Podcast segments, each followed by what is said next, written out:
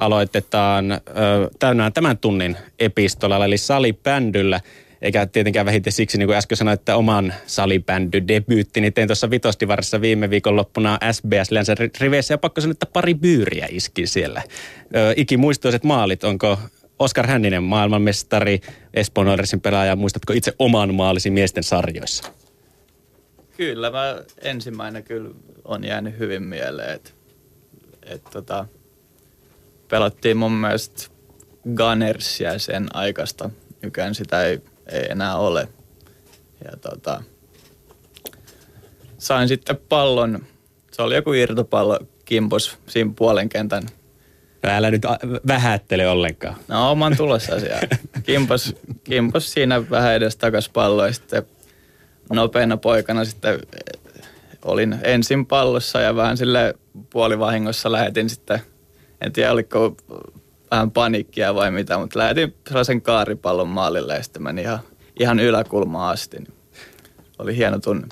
Mä voin sanoa muun, mulla oli hallittu haltuunotto keskellä pyhässä kolmiossa, ranteet lukkoon, yläpeltiin. Ei ollut forehand backhand ollenkaan, se oli suora veto. Mutta Suomen salibändyliiton valmennuskoordinaattori Juha Jäntti myös, tervetuloa. Kiitos, kiitos. Onko sulla omaa tarinaa ensimmäisestä maalista?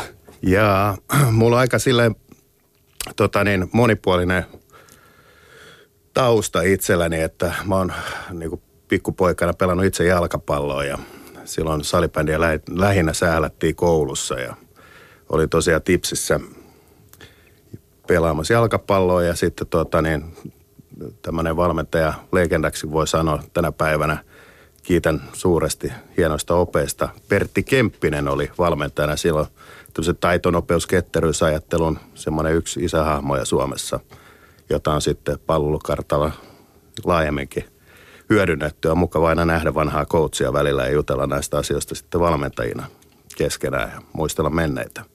Et tota niin, silloin mä olin sen tyyppinen pelaaja jalkapallossa, että tykkäsin pelata keskikentällä ja nautin siitä, että pystyin syöttämään kavereille hyviä läpiajoja ja, ja tota niin, rakentamaan peliä keskikentältä. Et mulla on niinku semmoinen vahva urheilumuisto siellä, siellä nuor, nuoren pojana, pojan peleistä. Mutta maali, maalit ei tule mieleen. No maalit tulee jotain aina, jotain semmoisia hienoja rankkareita. Littipilkku onnistui kerran hienosti. Että on littipilkku? No hieman hidastettu pallolle tulo ja sitten sen jälkeen maalivahti harhautetaan toiseen kulmaan ja laitetaan pieni kevyt potku vaan sinne toiseen kulmaan, että saadaan niin kuin upotettua veskari satanolla. Että kyllä tämä pieni urheilija coachikin sisällä aina elää. Kyllä. Tämän päivän kysymyksenä meillä on siis, että onko salibändy huippuurheilua ja tähän te voitte kuulijat, rakkaat vastata soittamalla tänne studioon numeroon 020 690 001. Shoutboxissa osoitteessa yle.fi kautta puhe ja Twitterissä hashtagillä liikuntatunti. Täällä siis Suomen salibändyliiton valmennuskoordinaattori Juha Jäntti ja Espoon Oilersin pelaaja, itsekin maailmanmestari Oskar Hänninen vastailee. Pojat, miten suomalainen salibändy oikein voi tänä päivänä? Juha Jäntti, sulla on liiton puolesta kokemusta tästä. No joo, mielestäni erittäin hyvin, että sanotaan, että meillä, jos ajatellaan liittotasolla, niin me ollaan tämmöisessä 30 iässä ja aika semmoinen vetre ja notkea liitto vielä ja nopea uusiutumaan ja ja tota niin, se on näkynyt myös tässä haasteena siinä, että salipadi on kasvanut voimakkaasti tietenkin 90-luvun ja 2000-luvun aikana. Ja sitten sitä myötä myös me ollaan onnistuttu saamaan sitten kansainvälistä menestystä. Kun ollaan selkeästi huolehdittu pohjasta, mutta sitten tähdetty kuitenkin se huippuurheiluun myös. Ja me ollaan hyvin avoimia oltu muiden pallonlajien suuntaan ja muiden lajien suuntaan ja ollaan opittu heiltä ja tuntuu välillä myös, että on myös annettu muille pallonlajeille osaamista ja, ja tota, mua aina naurattaa tämmöinen vastakkainasettelu kentällä, että pallonlajeja niin kuin puhutaan sillä, että mikä on urheilu ja mikä ei. Että kyllä me tehdään kaikki valmentajat ja urheilijat tuolla ihan tosissaan oma lajimme kanssa – ja aika avoimella yhteistyöllä suomalaisella palloilukentällä mennään. Et meillä on hienot yhteydet sekä palloliittoon että jääkikkoliittoon ja tästä ehkä esimerkkinä on sitten just tämä, missä Oskarkin pääsi kotikisoissa pelaamaan, niin tätä projektia edels, projektin huipennusta kotikisojen voittoon, niin edels hyvin kiinteä yhteistyö muun muassa jääkiekko valmentajien kanssa. Maalivahtivalmennuksessa käytettiin jääkiekkovalmentajia hyödyksiä ja sitä kautta sitten parannettiin niitä pieniä nyansseja siinä joukkueen pelaamisessa. Et meillä on ihan sama periaatteessa perusperiaate kuin jääkiekossakin, että joukko ei voi voittaa maailmanmestaruutta ilman huippumaalivahtia. Tähän satsattiin ja Suomessa on huippuosaaminen jääkiekossa maalivahti valmentamisesta ja sitä hyödynnettiin lajirajoista riippumatta. Onko tämä suomalaisessa palloilussa nyt tämmöinen ystävyys, kun jos, jossain välissä se on tuntunut siltä, että sitä ei todellakaan ole, että lähinnä kisaillaan toisten kanssa, missä ei ole mun mielestä mitään järkeä. No joo, se on varmaan, se liittyy varmaan näihin taloudellisiin resursseihin ja tällaisiin, mutta kyllä niin kuin urheilijoilla ja valmentajilla tietenkin se peli itsessään ja urheilu on ytimessä, että se ei juuri meitä häiritse. Että meitä on alettu jo kouluttamaan 1990-luvun lopulta hyvin niin kuin monilajisesti siten, että ammattivalmentajakoulutuksessa kootaan eri lajien valmentajia samoihin valmennusryhmiin ja jaetaan tietoa hyvin avoimesti. Ja, ja olemme tästä niin hyötyneet suuresti ja varsinkin siinä niin kuin kasvuvaiheessa lajissa niin muiden pallonlajien avusta ja sitten on aika myös antaa sitten takaisin, että esimerkiksi 2010 kotikisojen voiton myötä, että mitä siitä opittiin sitten tämmöisiä kotikisojen paineiden sietämisestä ja, ja joukkueen valmistautumisesta, niin siitä pystyy myös ihan terveellä itsetunnolla sanomaan, että on muille myös opittavaa. Oskar, sä pelasit viime kauden Ruottissa lajin emämaassa ja nyt on tällä kaudella palannut takaisin Suomeen. Miten vertaisit suomalaista salibändyä tällä hetkellä Ruotsin vastaavaan? No kyllähän just niin kuin sa- sarjoja vertaa, niin tota, kyllä siinä on aika huomattavakin ero. Et tiesin, kun sinne oli, lähdin, että et siinä on se ero, mutta sit silti yllätyin, että se on näinkin iso. Että kyllä se Ruotsissa aika semmoista staattista se peli, että siinä vähän enemmän seistään paikoillaan ja, ja tota, Suomessa sitten taas vähän vauhdikkaampaa, että et juost, juostaa enemmän sekä, sekä pallolla että pallottomana. Et se nyt on semmoinen ehkä selkein ero. Ja sitten tota, pelaajat on ehkä vähän Ruotsissa urheilullisuudessa on, on kyllä edellä, että on, on vahvempia ja fyysisempiä pelaajia kyllä siellä. Että, mutta nämä on varmaan ne, ne niin kuin, mitä tulee mieleen. Miten tämmöinen laji ammattimaisuus siellä verrattuna nyt Suomeen? No, onhan niitä, niitä enemmän siellä. Et eihän sekään ammattisarja ole, mutta ammattipelaaja kyllä löytyy sitten, sitten enemmän kuin mitä tästä kotoisesta sarjasta. Että näin vielä toistaiseksi. No Juha, sä oot työskennellyt paljon vuosien saatossa vuodesta 96 junioreiden parissa Suomessa. Miten on kehittynyt kohta kymmenen, parikymmentä vuotta niin suomalainen salibändy junioritasolla? No monissa asioissa on menty eteenpäin, mutta joiltakin osin niin kuin haluan myös pieniä varoituksen sanoja sanoa myös. Ja tota, erityisesti niin kuin taitotaso, pallohallinta, pallokäsittelytaidot on niin selkeästi mennyt eteenpäin – mutta sitten on myös tullut semmoinen ilmiö, että tietyllä tavalla liian aikaisin lähdetään tekemään lajivalintaa. Oli sitten kyse oikeastaan mistä pallonlajista tahansa. Ja, ja tästä mä niin kuin varoittaisin tulevaisuudessa, että, että tuskinpa semmoinen alle 10-vuotias poika tai tyttö tietää, että tuleeko hänestä kirurgi sen ikäisenä, että sitä ei kannata ehkä ruveta liian aikaisin mainostamaan tai yksipuolistamaan sitä harjoittelua, vaan tämmöisen monipuolisen harjoittelun kautta – lähtee lähestymään ja sitten on lajivalinta saa tulla sitten mielestäni vähän myöhemmin. Et meillä on tästä hyviä esimerkkejä. Esimerkiksi Mika Kohonen, jolla oli eri, erittäin monipuolinen palvelutausta, josta on sitten tullut kehittynyt sitä kautta maailman paras pelaaja. Ja tuota, et sekä meidän omaan lajiin liittyen, että, että sitten myös muille palvelulajeille ehkä viestiä siitä, että ei liian aikaista lajivalintaa pakottamista ainakaan tapahtuisi. No miten junioriden valmennus, millä tasolla se on Suomessa? No siinä tehdään kovasti töitä koko ajan, että meillä on, meillä on koko ajan ää, enemmän ammattivalmentajaksi koulutettuja valmentajia, että va, ää, nämä urheilijat ja nuoret saa, lapset saa hyvää valmennusta siellä seuratasolla. Ja, ja tämä on meidän pyrkimys ollut erityisesti siihen, että lapsella on oikeus siihen hyvätasoiseen valmennukseen siellä seuratasolla myös. Ja, ja tota niin, valmennusmateriaali, joka meillä on nyt uudistettu, justi tähtää nimenomaan tämmöiseen urheilijan keskiössä pitämiseen ja urheilijan tukemiseen. Niistä lähtökohdista, mikä sillä lapsella ja nuorella siinä tilanteessa on, että pystyttäisiin joukkueen sisällä valmentamaan yksilöä. No lapset valitsevat monesti lajin tai todella monestikin idolien perusteella. Ne tuntee jonkun pelaajan jostain, mutta tonne kun menee kadulle kyselemään, niin aika harva tuntee suomalaisia salibändyn pelaajia. Miksi tämä on näin, Oskar Hänninen? Sä pelaat kuitenkin Suomen salibändy liikaa. Niin.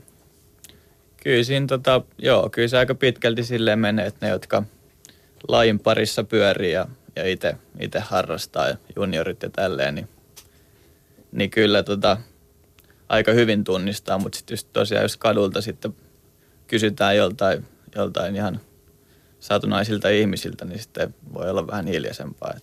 Mistä tämä johtuu? Tietenkin Juha. No, siitä kannattaa kysyä sitten markkinointi- ja tiedotusosastolta. no kenen kohdalla tämä niin, niin, mutta, tota, tämä ei niin, toimi. Niin, sanotaan näin, että, että jokainen laji siis tarvitsee tähtensä tullakseen julkisuuteen, joka, joka niin kuin tietyllä tavalla rikkoo sen tiedotuspinnan. Ja tota niin, meillä tässä varmasti on vielä töitä. Meillä on tullut selkeästi semmoisia pelaajatyyppejä. Ehkä Kohonen on merkittävin näistä, joka on Ruotsissa valittu myös vuoden tämmöiseksi tota niin, esikuva-urheilijaksi. Siis Ruotsissa, lajin emämaassa. Hän on tämmöisen arvonimen saanut. Ja tota niin, että tällaisia tyyppejä tarvitaan lisää, että selänteen tyyppisiä. Ja ehkä joskus tehdään sitten suomalaisesta pelaajastakin, salipänipelaajasta elokuva. että Kuinka kauan tähän niin. luulette, että menee? Niin Teemusta on muuten hieno tarina mulla, no, kun kerro haluat kuulla. Niin, tota, niin, mä olin nuorena miehenä opiskeluaikoina ajoin taksia. Ja Jorvin äh, sairaalan vieressä oli käsipysty siellä tievarressa ja katsoi, että mihinkä kaverilla on kiire ja sitten hyppäsi taksin takapenkille ja sanoi, että ajatko paloheinää? Sitten tota, mä sanoin, että no pitäisi paloheinää oot menossa? Sanoin, että me ei okareitte treeneihin. Ja sitten mä katsoin taakse, että no sä näytät aika nuorelta. Se sanoi, että no ei tässä kovin vana, paljon ikää ole vielä, mutta Tedarissa ollaan. Ja sitten mä ihmettelin, että siinä oli päämäärätietoinen kaveri ja arvaatte jo varmaan, kuka siellä takapenkillä oli. Tämmöinen hauska muisto Teemu uran alkuvuosilta. Liikuntatunti. Jere Pehkonen. Näin siis sivuttiin vähän jo Teemu Selännettäkin ja jääkiekkoa tässä, mutta pysytään salibändystä. salibändyssä. Meillä siis on vieraana studiossa liikuntatunnilla Suomen salibändyliiton valmennuskoordinaattori Juha Jäntti ja Espoon Oilersin pelaaja maailmanmestari vuosimallia 2010 Oskar Hänninen. Ja Twitterissä Timo Mäkynen on sanonut, että on Jänttikin maailmanmestari. Niin taitaa olla kaksinkertainen vielä. Anteeksi tämä epähuomio. Tota, salibändy liiga suomalainen kotimainen salibändy ykköstuote. Se alkoi tuossa noin puolitoista viikkoa sitten.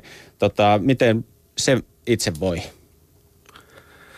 No sarja voi hyvin. Ehkä siellä on nyt hieman kahden kerroksen väkeä näyttäisi nyt siltä, että, että, mutta, että kilpailutilanne on sellainen, että siellä on selkeästi sellaiset seurat, jotka on organisaatiotasolla myös satsanneet tähän toimintaan vahvasti, niin ja ovat onnistuneet siinä omassa strategiassaan sillä puolella, niin se heijastuu myös heidän sitten tietyllä tavalla resursseihin, joita on sitten liikassa käytettävissä. Että, ja jos ottaa esimerkin esimerkiksi tästä, niin Seinäjoen nousu mestaruuteen, joka tapahtui portaittain järkevästi rakentamalla tämä organisaation rakentaminen ja sitten joukkueen rakentaminen ja, ja sitten koko sen ilmapiirin kehittäminen sinne Seinäjoella. Ja nyt voidaan puhua jo sitten Pohjanmaalla ilmiöstä meidän lajissa – ja tota, toinen tämmöinen niin kuin tällä puolella ammattimaisuuteen su- suuntaan mennyt kehitysaskel on tietenkin sitten Classic Tampereella, jossa on, jossa on onnistuttu luomaan tämmöinen Classic Family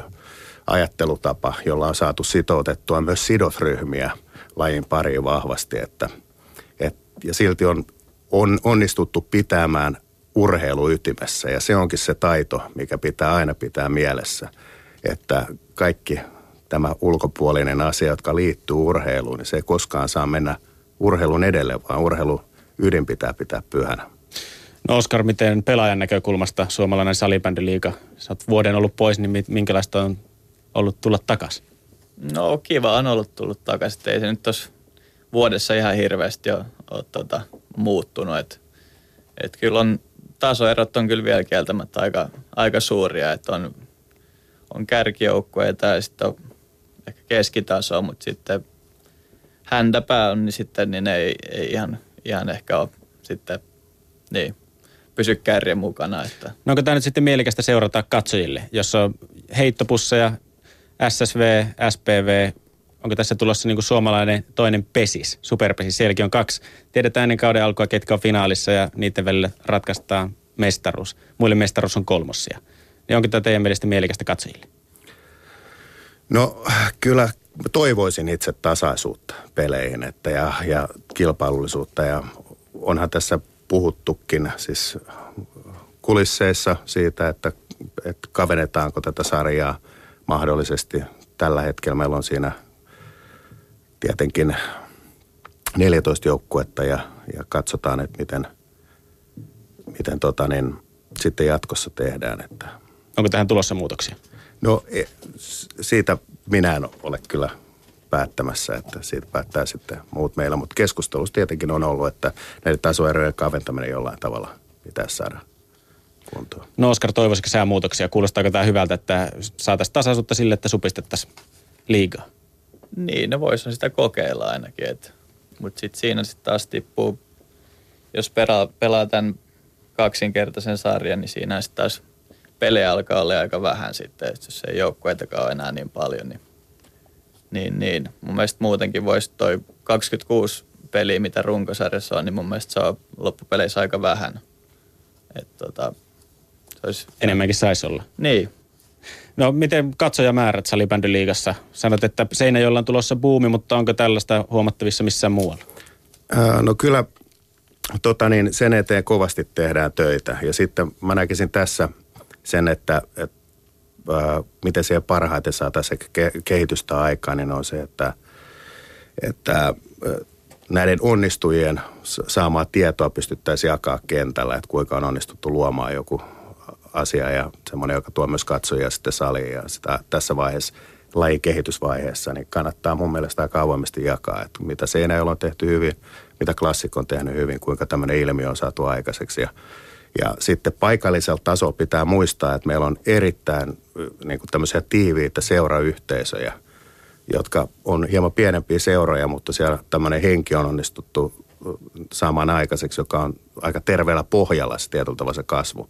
Mutta pieniä semmoisia vielä ehkä tiedonvaihtoja ja siirtoja siitä, että kuinka, kuinka katsojia saadaan enemmän saliin ja sitten myös markkinoinnin onnistumista, niin se on yksi tekijä, jolla pystytään siihen vaikuttamaan. Onko yksi tämmöinen askel, kun ykkösdivarin pelit alkaa näkyä suorana netissä? Mikä merkitys tällä on?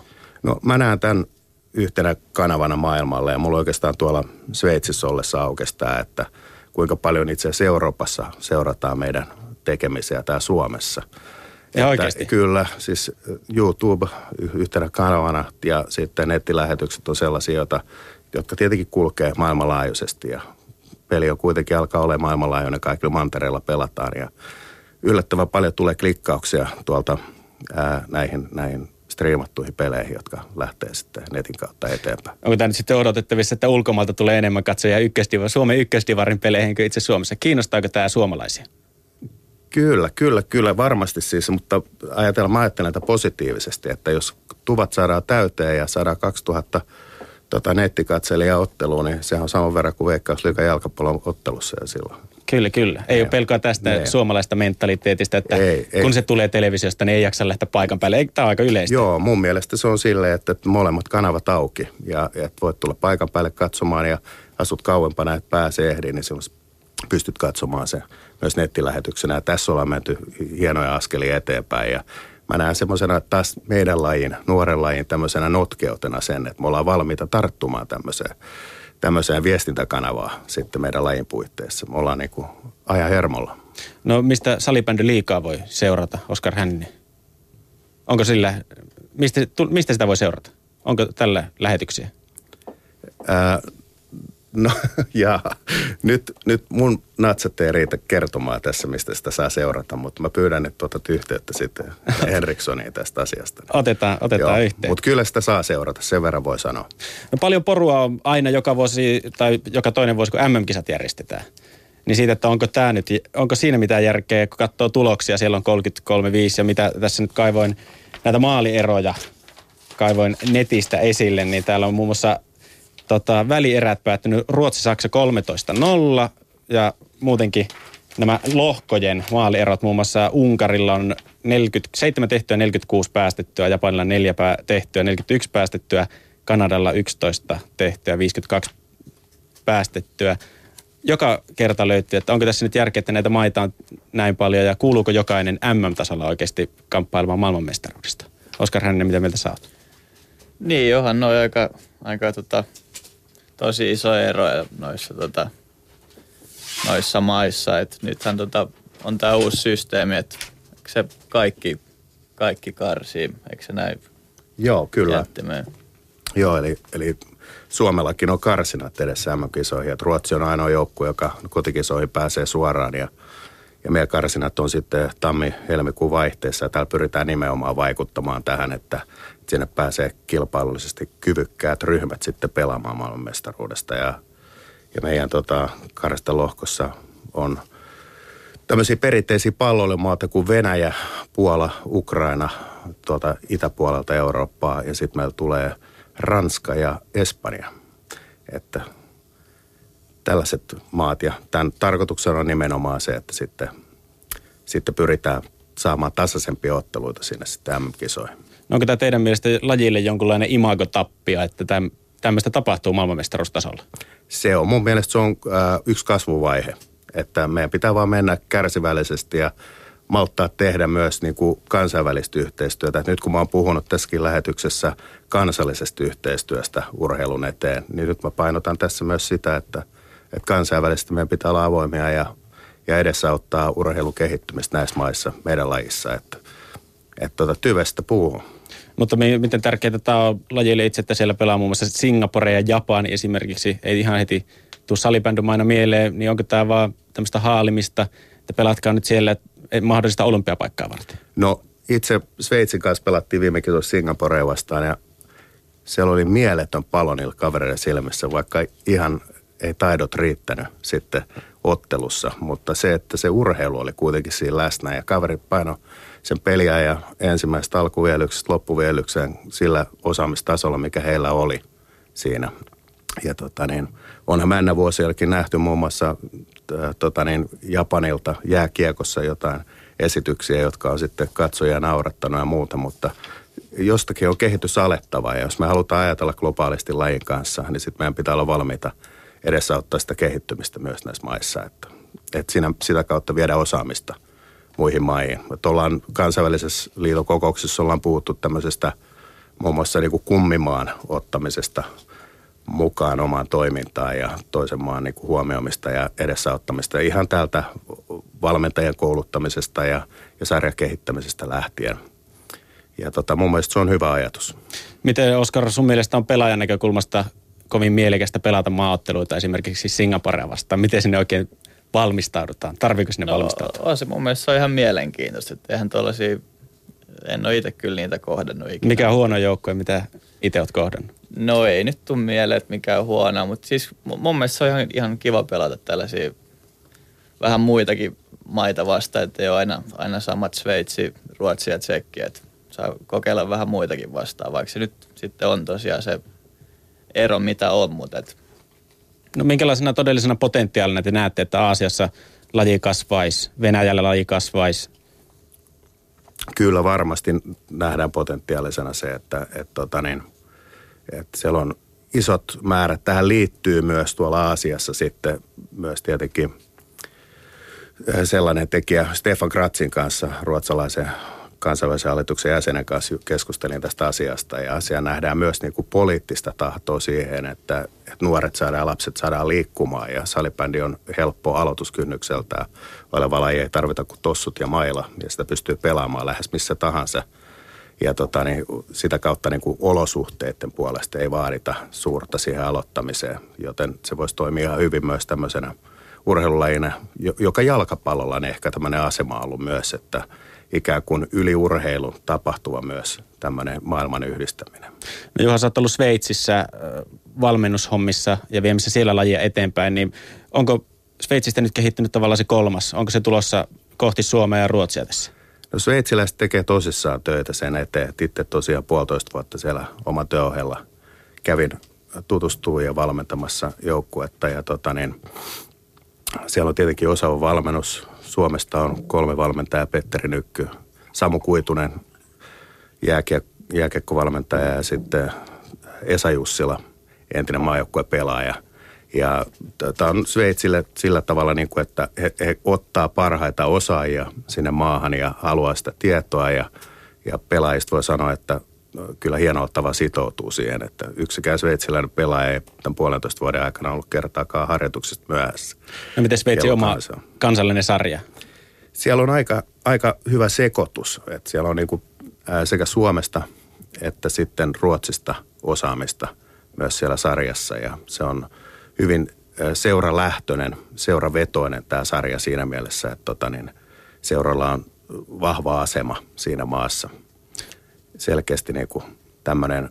Ja, ja urheilullisesti ne aika hyvä. Ei aivan ehkä ihan, ihan Suomen kärken, kärjen tasoa, mutta kyllä se kärkijoukkuet pystyy pelaamaan Suomen, Suomen kärkijoukkueet vastaan kyllä kanssa hyvällä menestyksellä. No minkälaisia yhtäläisyyksiä näet Sveitsissä Suomeen? Miksi laji kiinnostaa siellä? No sveitsiläinen karakteri tai mentaliteetti on itse asiassa yllättävän. Siinä on jotain samankaltaista kuin meillä. Siis en tiedä mistä se johtuu. Siis että maalaisjuurethan sielläkin on, että siis Sveitsissä ne on siellä ehkä vahvasti vieläkin olemassa ja tämmöinen joku maaläheisyys siinä maassa vallitsee sillä tavalla, että tämmöinen maalaisjärkinen ajattelu ja, ja tota niin, tämmöisen yhteneväisyyden niin pelaajien osalta huomasin siinä, mikä oli, oli vähän yllättynytkin siitä, että ihan, ihan samankaltaisuuksia löytyy. No, tässä puhutaan huippuurheilusta ja siihen huippuurheilu tavallaan kategoriaan tai sinne pääsemiseen vaaditaan monesti ammattimainen, että pelaajat on ammattilaisia, niin minkälainen palkkataso Sveitsissä on pelaajilla? No siellä on yleensä tota niin, jaettu siten, että heille, heillä on joku työtehtävä liittyen. Se Sveitsissä puhutaan prosenttitöistä, että esimerkiksi 40 60 prosenttia viikossa työtunteja ja loput harjoittelua, mikä on aika semmoinen kestävä malli. että siellä on niin kuin taloudellisilta rakenteeltaan haetaan just tämmöisiä kestäviä malleja, mitä meilläkin kannattaisi kyllä hyödyntää siten, että mikä jääkiekossa ehkä 80-luvulla oli sitten meillä vallalla, että vielä että tehtiin omatoimen ohella, harjoiteltiin ja sitten pystyttiin yhdistämään tietyllä tavalla näitä yritystukijoita ja pelaajien palkkaamista ja sitten myös kunnallisella tasolla joissakin toimessa. Että on muuten Antti Niemi käynyt Sambonia Tikkurilla jäähallissa. Eikä ole kauan siitä, Eikä ole kauan aikaa. Itsekään pelasi jääkiekkoa, niin siellä muistan, kun Antti vielä uiskutteli sieltä Sambonin päältä ja nyt nauttii sitten vähän eri liksaa. Näin joo, ei tarvitse paljon Zambonia ajella. Kyllä. Muuta kuin huvikseen, jos vielä haluaa verestellä muista. Kyllä. No miten Oskar Ruotsissa, palkkatilanne siellä ja miten Suomessa? No sehän on aika, aika henkilökohtaisesti, että va, ei varmaan voisi sanoa sellaista mitään yleistä, että se vaihtelee ihan ihan pelaajasta pelaajaa, mitä on itse saanut sit sovittua sen seuran kanssa. Mutta et, kyllä siellä itse kun olin, niin ihan, ihan kivasti tuli toimeen. Et, et, tota, ei se nyt mitään, mitään hienoja autoja ostella tai muuta, mutta hy, hyvin sillä elää. No miten, pidettiinkö lajia Ruotsissa huippuurheiluna? Kyllä joo.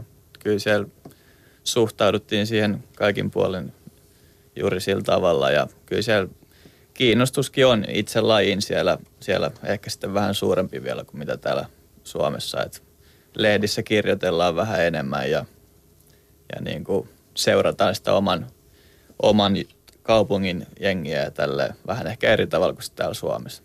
Minkä lajien kanssa salibändy Ruotsissa oikein, jos lainausmerkissä voi sanoa, että taistelee?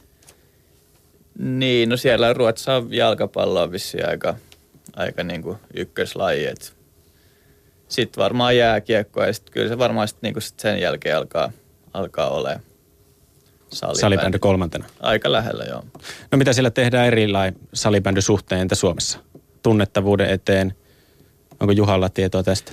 No kyllä, kyllä Ruotsissa siis heidän superliigansa, niin se on aika hy, hyvin, jos puhutaan tämmöisen brändin rakentamisesta myös urheilussa, niin siinä on onnistuttu kyllä urheilu ja sitten tämä brändäys yhdistämään aika hyvin. Että tota niin, ja Ruotsi on palloilukansa, se pitää aina muistaa. Että siellä on vahvoja tämmöisiä kaupunkeja. Puhutaan esimerkiksi Veksiöistä, joka on, taitaa olla vähän alle 100 000 asukasta, noin suurin piirtein sitä luokkaa. Ja siellä on jalkapallossa, jääkiekossa, salibändissä, kaikessa pääsarjataso pelaava joukkue ja, ja pieni yhteisö, joka käy katsomassa kaikkien lajien otteluita. Ja, ja tota niin, se oli hienoa olla vierailemassa ja käydä pelaamassa siellä tota ennen viime kisoja ja, ja, ja juttelin paikallisten ihmisten kanssa ja heistä huokuu tämmöinen palloilukulttuuri ja palloilua rakastava kulttuuri, se, se semmoinen yhteisöllisyyshenki hyvin. Ja, ja tämmöisen samaan toivoisin, että meillä voitaisiin päästä siten, että pallolajien yli käydään katsomassa eri lajeja, lajeja kannustamassa sitä paikallista seuraa ja tunnustamassa sitä väriä siellä paikallisella tasolla. Että siinä mielessä meillä on isoveljestä vähän ehkä opittavaa. No miten me tähän päästään? Täytyykö ottaa ruotsalaisilta konsultaatiota vai mitä? No kyllä sitä koko ajan rakennetaan. Että mä näen tämmöisiä merkkejä selkeästi niin kuin SPV Classic tota, täällä maakunnissa Tampereella ja sitten Pohjanmaalla tämmöisenä ilmiöinä, jotka on onnistunut luomaan tämmöisen sen selkeä hyvän toimintakonseptin ja, ja sitä kautta se tapahtuu joka päivä sen työn kautta ja erityisesti sitä kautta, että me saadaan nämä seurat löytämään se oma heidän jujunsa lähestyä sitä, sitä tota, oma, omaa yleisöä ja sitten muistaen se, että se urheilu on ytimessä. Että sitten jos alkaa markkinahumo menemään urheilusta ohi, niin sitten ollaan väärillä jäljellä. Koska kaikki kuitenkin se kiinnostus ja intohimo ihmisillä sekä pelaajilla että sidosryhmällä liittyy siihen, että urheilu on pyhä ja puhdasta. No Suomessa kun ykköslaji on tietenkin jääkiekko ja se Ruotsissa on jalkapallo, niin Suomessa se on jääkiekko ja salibändillä nyt on tuommoisen tavallisen turakaisen silmä aika paljon yhteisiä tekijöitä jääkiekolla. Molemmissa mailalla pelataan ja ehkä joillekin saattaa olla jopa pieni harhakuvitelma siitä, että salibändissä saattaa yhtä fyysistä kontaktia kuin jääkiekossa ja näin päin pois. Kärsiikö salibändi siitä, että sillä on tavallaan isoveli, joka on, on monien mielestä sama, samanlainen laji kuin tämä salibändi? Oskar, onko tullut sulla vuosien varrella jääkiekko tyypit sanomaan tai muut, että mehän pelaamaan kaukaloa ja laita luistimet jalkaan? No kyllähän sitä on, on tota, jonkin verran kuullut. Ei nyt paljon, mutta jos, joskus tulee jotain, jotain pientä kuittia. Mutta kyllä kyllä mä sanoisin, että kyllä tämän päivän varsinkin Ruotsissa, kun pelasi, niin kyllä siellä tosi kovaa saa pelaa. Et, et väitän, että moni kiekkoillekin voisi yllättyä, jos hyppäisi sinne mukaan. Et, et tota, kyllä siellä kyllä se loppupeleissä on kumminkin aika fyysinen, fyysinen laji, vaikka nyt tietenkään jääkiekkoa voi verrata. Mutta et. No onko suomalaiset näin vuosien varrella tajunnut tai tajuamassa sen eron näillä lajeilla? No kyllä varmasti molemmista löytyy se oman kaltaisuutensa, että jos no ajatellaan äh, jääkiekko on upea peli, pelaan sitä itsekin siinä on mitään. Vähän se molemmat on sisäpallon lajeja, toisessa on 1804 tilaa, meillä 800, joka tekee siitä ehkä jossakin mielessä pienen tilan intensiivisemmän peli katsojalle katsoo, kun sitten jääkiekko isommassa tilassa tapahtuva tosi luistimilla vauhdikkaampi peli. Mutta että, että on niissä samankaltaisuuksia. Kyllä me käytetään paljon niin kuin meidän pelitaktisessa ajattelussa ja muuta niin jääkiekkoa hyväksi, että meillä tosin paitsi jo säännöt puuttuu lajista. Ja tota, mä en näe taas tässä sellaista, että, että toinen söisi toiselta pois, vaan että mä näen esimerkiksi tämmöisen jatkumo siitä 2010 maailmanmestaruuden voittamisesta Hartwall Areenassa ja sitten jääkiekossa 2011. Ja se, että me onnistutaan joukkueen lajissa näin laajalla rintamalla, tai sitten nyt korismaajoukkue, Sudet kävi pelaamassa upeata ja osallistuin tässäkin sitten keskusteluun salipädivalmentajana, koska tota, olin niin innostunut siitä, että, että suomalainen palvelujoukkue pärjää todella kovasti kilpailussa maailmanlaajuisessa lajissa – lentopallossa sama ilmiö. Ja nämä, nämä valmentajat, kun siellä valmentaa, ne on meidän kollegoita. Me tehdään vaan eri lajien parissa samaa työtä ja opitaan koko ajan tässä matkalla lisää toisiltamme. Ja, ja tota niin, mä, mä en niin kategorioista tätä pelkästään lajia, vaan mä haluan puhua pallolurheilusta. Ja sitten pitää muistaa, että nämä suuret pallolajit yhdessä liikuttaa yli kolme neljäsosaa suomalaisista nuorista. Et siellä on aika paljon potkua takana, mikä vaikuttaa sitten tähän meidän koko yhteiskuntaa. Se, että, että jos koulu on se yksi kasvattaja, koti yksi ja se valmentaja on sitten se kolmas tärkeä kasvattaja, niin kyllä semmoisesta arvoyhteisöstä niin on hieno pitää huolta. Tämä on täysin totta ja fiksua puhetta. Joo.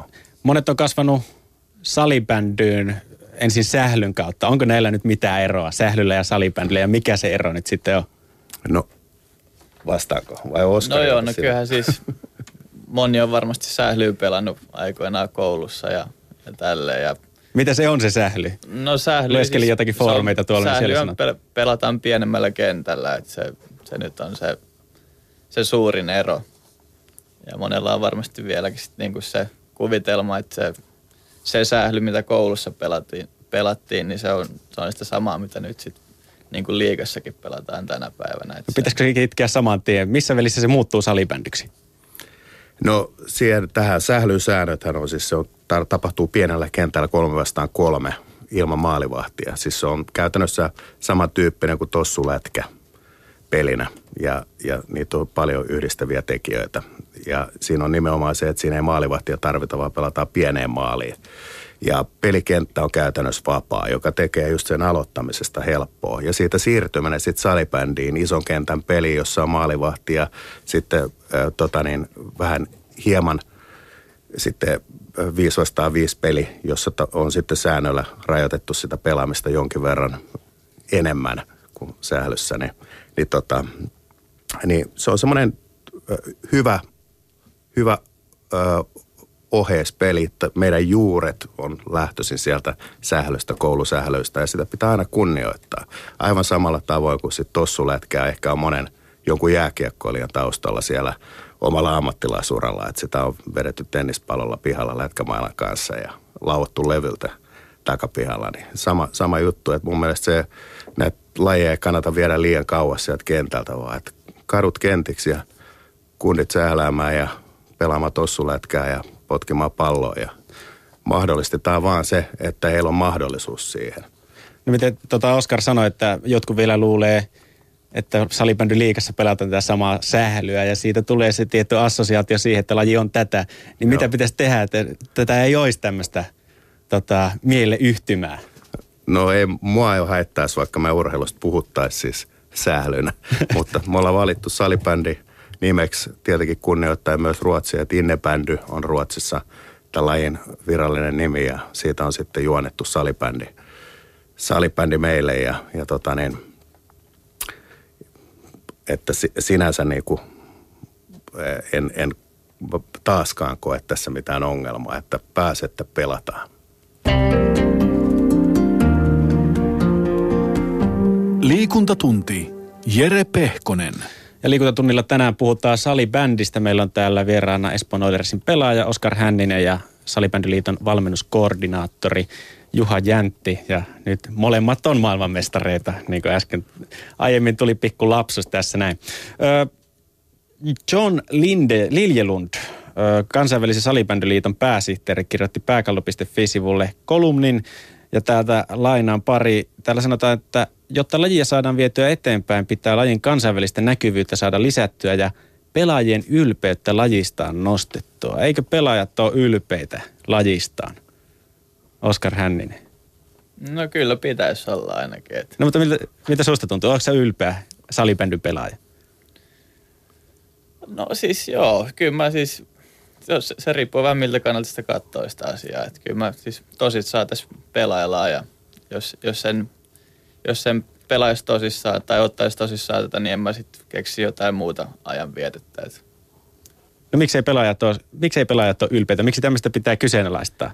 Että lajia kun viedään eteenpäin, niin pelaajien ylpeyttä omasta lajistaan täytyy saada nostatettua. Mi- Mun mielestä tämä kuulostaa ihan järjettömältä. No ja siinä on ehkä semmoinen tar- tarkoituksellinenkin hieman tota, kärjestetty tätä asiaa, että ehkä kehotuksena on ollut se, että ollaan ylpeitä omasta lajista, että me on hieno laji ja tota niin, äh, siitä kannattaa olla ylpeä kaikkien toimijoiden ja, ja ei kannata panna päätä puskaan ja, ja tuskinpa suurin osa pelaajista niin laittaakaan päätä puskaan. Että kyllä se, mä sanon, että se tärkein olennaisin juttu on se, että jos on intohimo johonkin tekemiseen, että on se sitten pelaat mitä tahansa tai urheilet juoksetaitoja tai pelaat salibändiä tai pelaat jalkapalloa ja teet sitä aidosta urheilun nautinnosta ja sit intohimosta ja se ohjaa sun tekemisiä silloin. Niin, ja, ja tota niin, siitä tulee semmoinen kokonaisvaltainen hyvä olo, että sä voit kyllä kävellä pääpystyssä ihan missä tahansa. Että vaikka et tienaisikaan sitten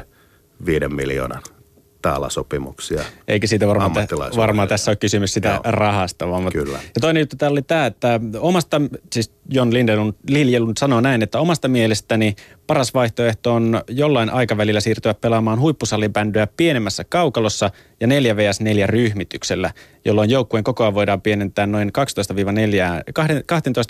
12-4 pelaajaan, vaikka tämä muuttaakin hieman lajin luonnetta. Mitä mieltä te olette tästä? No nyt me harjoitellaan todella paljon neljä vastaan neljä peliä, koska siinä tietenkin yksilön taidot korostuu ja tämä on, salibändi on erityisesti taitolaji. Ja meidän siis peliväline on 23 grammaa painava pieni pallo, joka vaatii myös sitten tämmöistä silmäkäsikoordinaatioa hyvää. Ja tämä neljä vastaan neljä peli saattaisi tuoda vielä sitten tästä pelistä vieläkin viihdyttävämpää. Tarviiko meidän aina seurata niin kuin isoveljen perässä, että me pelataan 5-5. Et valmentajana mä oon tämän kannalla kyllä silleen, että me voitaisiin voitais ihan hyvin, koska me nyt jo harjoitellaan paljon 4 vastaan 4 peliä. Miltä tämä Oskarin mielestä kuulostaa? Onko salibändy lajina valmis vai Kyllä tarvitaanko on, muutoksia? On mielenkiintoinen tota ajatus, että itse on aina tykännyt siitä pelimuodosta, kun sitä tosiaan paljon treeneissä aikoinaan pelattu. Että se on, kyllä se pelin henki muuttuu siinä aika selkeästi sitten, vaikka ottaakin vaan yksi, kaksi pelaajaa pois. Että kyllä siinä varmasti tapahtuu vieläkin enemmän sitten. Että miksei? Ja, no, mitä tuota luin netistä foorumeilta ja näin, niin, niin sanottiin paljon, että salibändy on TV-lajina huono. Pallo ei helposti näe, iso kenttä, hidas tempo, jne, jne. Olisiko tämä ratkaisu tähän näin? Nyt en kyllä, olla varmaan katsottu eri peliä näiden kanssa, koska meillä on aika kova vauhti tuolla, varsinkin kun mennään playoff-aikana, niin kyllä siellä mennään aika miljoonaa. Mutta tämä neljä vastaan neljä saattaisi tuoda vielä lisästä, jos ajatellaan näin viihdearvon puolelta. Mä ajattelen itse pelin kannalta sitä, että minkälaisen pelillisen elementin se tuo, että tarvitaan vielä enemmän taitotekijöitä, jotta pärjäät siinä neljä vastaan neljä pelissä. Että näinhän tuolla jääkäkoskin jatkoajalla ratkotaan sitten, että kumpi siellä kaapin päällä seisoo. Että. Ja eikö tämä sitten näkyvyys TV-lajina ja näin päin pois, niin toisi vähän sitä huippurheiluaspektiakin tähän sitten lisää. No ehkä siinä olisi semmoinen pointti, että sanotaan, että sitten tämmöiset selkeät tähtipersonat saataisiin ehkä sitten pienemmästä joukosta vielä paremmin ehkä pintaan, että sitä esilläoloaikaa ja peliaikaa tulisi sitä kautta kenties myös enemmän sitten. Mutta että, että tota, mielenkiintoinen esitys ja mun mielestä semmoinen ihan vakavasti harkittava esitys John Liljelundilta. Onko teillä jotain omia ehdotuksia kenties pelin ja lajin luonteen muuttamiseksi? Onko Oskarilla pelaajan näkökulmasta, miten, miten lajia tulisi kehittää, että muutkin siitä kiinnostuisi? No varmaan aluksi voisi lähteä siitä, että yhä useampi löytäisi tuonne katsomoihin ja aluksi sitä kautta tutustuisi, tutustuisi huippusalibändiin ja sitten ehkä sitten itse kiinnostuisi siitä jollain tavalla ja, ja näin poispäin. Et se voisi olla semmoinen ensimmäinen kynnys niin sanotusti. Miten Juha Jäntin mielestä? Joo, ky- kyllä mä sanoisin niin, että, että tämä itse urheilu on se asia, jonka pitää olla tietyllä tavalla kunnossa. Ja sitten sen jälkeen, jos siihen liittyy semmoiset toimenpiteet, joilla katsoja saadaan kiinnostumaan siitä asiasta ja sitten että tuote kunnossa, niin sanot, noin markkinointitermejä, jos ajatellaan, ja, niin silloin sitä kautta on mahdollisuus onnistua, että se ää, katsojamäärän lisääminen ei ke, ke, perustu pelkästään mihinkään vippaskoulusteihin, vaan että se lähtee nimenomaan siitä kiinnostuksesta urheiluun. No mitkä sanokaa tähän loppuun. Meillä alkaa lähetys aika pikkuhiljaa olla finaalissa. Kertokaa viisi asiaa, anteeksi kolme asiaa, mitkä tulee mieleen, miten me saadaan Suomessa salibändyä ammattimaistumaan lajina. Öö, Juha Jän. No selkeästi mä näen yhtenä sen valmentajien jatkuvan kouluttamisen. Sitten mä näen ää, myös lajiyhteistyön tässä selkeänä semmoisena tekijänä, tämmöisen avoimen ajatuksen vaihdo. Ja sitten kolmantena asiana sen, että meillä on olosuhteet siihen urheiluun sille urheilijalle. Et silloin siinä tota niin, alkaa olekin aika hyvä tota, toimintaympäristö urheilijan urheilla, että hän saa keskittyä siihen. Oskar Hänninen, kolme asiaa, miten saadaan salibändyä ammattimaistettua Suomessa. No kyllä sponsorit pitäisi saada paremmin vielä kiinnostumaan lajista selkeästi, että se on, Se, se nyt tulee mieleen. Ei muita. No on nyt varmasti muitakin, mutta tälleen nopeasti kun heitit. Ja vastatkaa vielä päivän kysymykseen, että onko salibändy huippuurheilua? Oskar E- Hänninen pelaaja. ehdottomasti. Ehdottomasti Juha Jäntti. Kyllä.